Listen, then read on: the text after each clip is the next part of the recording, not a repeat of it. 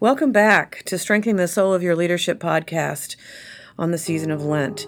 This is week two self denial, setting our minds on things above. Let's listen together to the psalm, the epistle reading, and the gospel reading from the Revised Common Lectionary, Cycle C.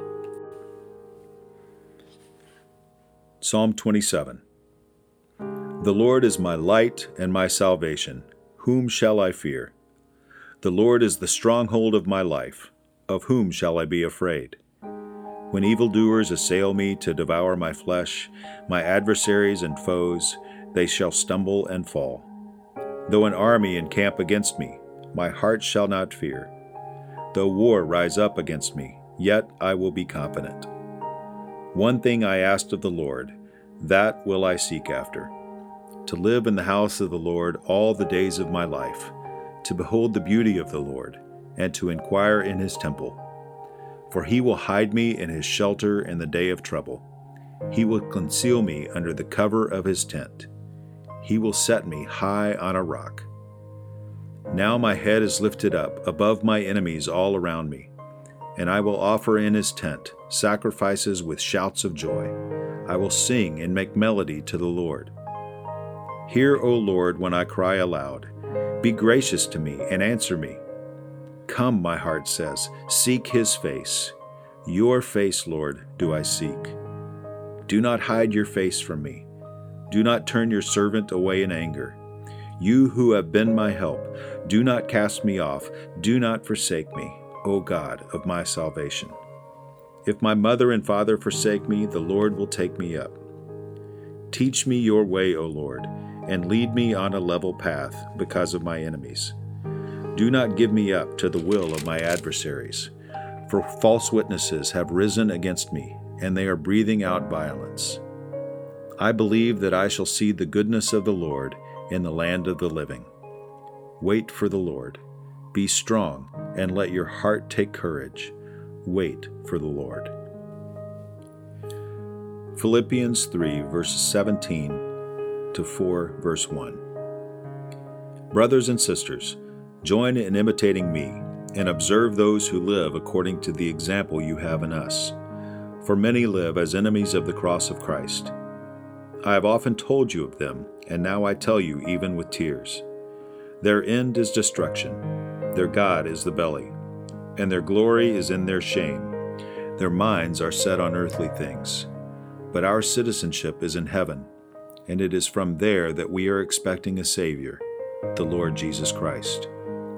He will transform the body of our humiliation, that it may be conformed to the body of His glory, by the power that also enables Him to make all things subject to Himself. Therefore, my brothers and sisters, whom I love and long for, my joy and crown, stand firm in the Lord in this way, my beloved. Luke 9, verses 28 to 36. Now, about eight days after these sayings, Jesus took with him Peter and John and James, and went up on the mountain to pray. And while he was praying, the appearance of his face changed, and his clothes became dazzling white. Suddenly they saw two men, Moses and Elijah, talking to him. They appeared in glory and were speaking of his departure, which he was about to accomplish at Jerusalem.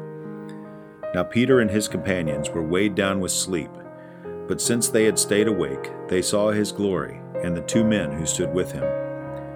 Just as they were leaving him, Peter said to Jesus, Master, it is good for us to be here.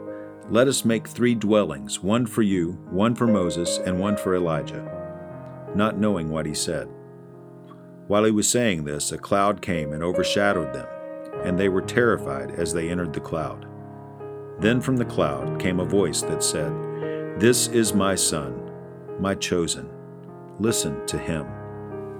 When the voice had spoken, Jesus was found alone. And they kept silent, and in those days told no one any of the things they had seen.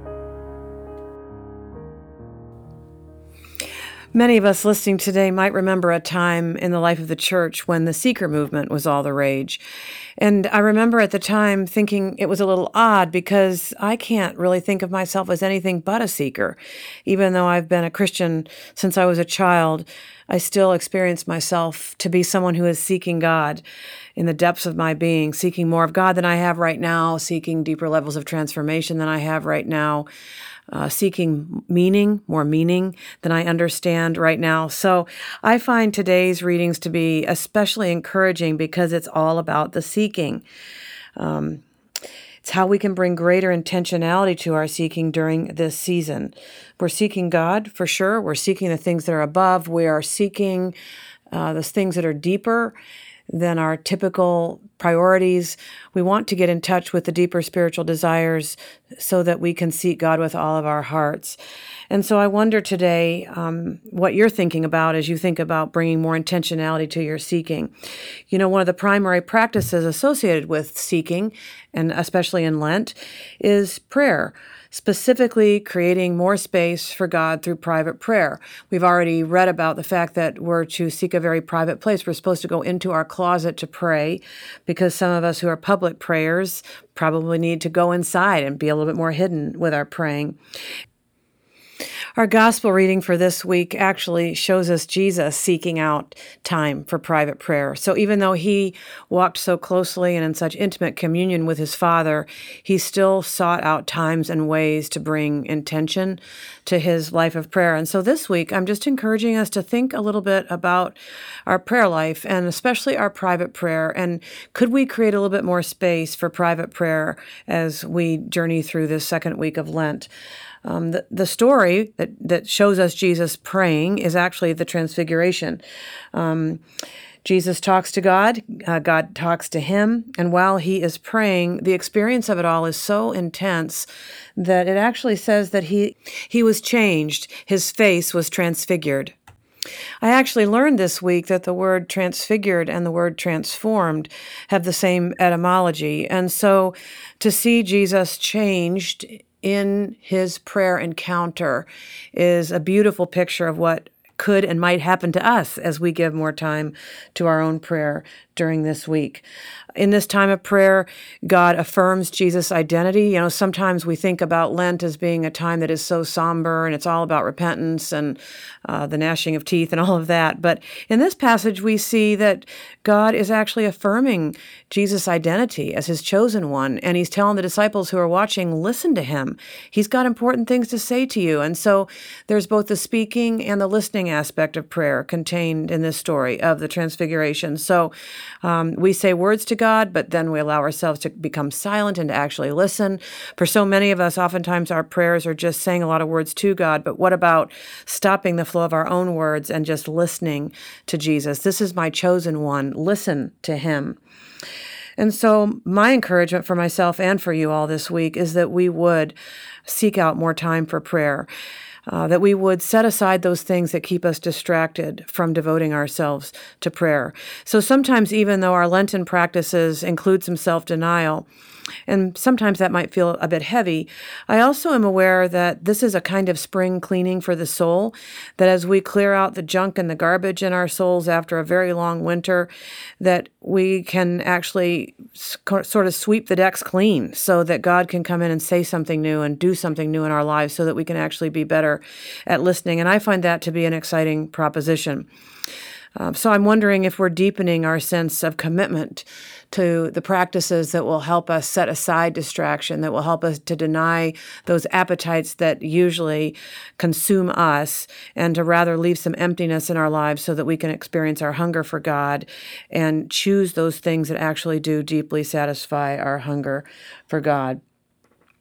I also love the fact that in the Transfiguration story, Jesus encounters two of the wise ones of our faith, both Elijah and Moses, two characters that are really important to me in my own spiritual life and important to many of us who are on this journey. And so these two uh, characters from Scripture join Jesus on the mountain in the cloud and they talk to him about his exit, how he's going to leave this world and leave this earth. So maybe some of us have some things we need to listen to as well and invite God to speak to us directly into our lives in vocation and what God might have next for us. But the main point is to set our minds on things above this week, to set aside those things that keep us distracted. There's a lovely little phrase in the Transfiguration story where it says that the disciples were tired, they were weighed down with sleep, but since they stayed awake, they saw his glory. So I wonder if we can stay awake in this season, what might we witness? What kinds of aspects of God's glory might we experience if we can just stay awake? So, what are the practices associated with seeking for this week? Um, how about more time for prayer this week and some time for waiting in prayer? We say our words, but then we wait for God to say something back to us, for God to speak to us about our truest identity. What would it take for us to stay awake? What kinds of distractions do we need to set aside to be fully awake and present to the deeper dynamics of the spiritual life? And what is Jesus trying to say to us about our own lives? God says to us, This is my chosen one. Listen to him. And so I love the verse of the psalm that says, Come, my heart says, Seek his face. Your face, Lord, will I seek. Here's a little snippet of a poem that might help us to think about setting things aside in order to be fully present to Jesus as he speaks. Oh God, I admit it. I know nothing about self denial. I don't know what to give up or how or why. My whole life is about consuming and being consumed, and I'm deeply cynical about anything that diminishes your desire for us to choose life. And yet, I know that simplifying actually clarifies. Spring cleaning sweeps away the junk and garbage that weighs me down. Eliminating distraction puts me in touch with what I most deeply want, which is you and your life changing wind blowing unencumbered through my life. Oh God, lead me in the letting go of anything that distracts, numbs, keeps me all jumbled on the inside. Guide me into uncluttered rooms and wide open spaces where I can meet you. Starting now. Amen.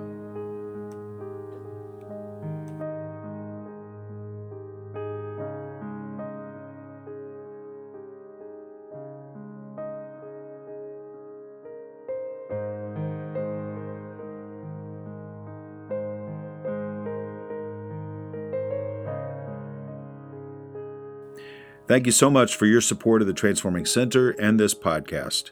If you have enjoyed the podcast, please rate and review the podcast in iTunes or wherever you listen.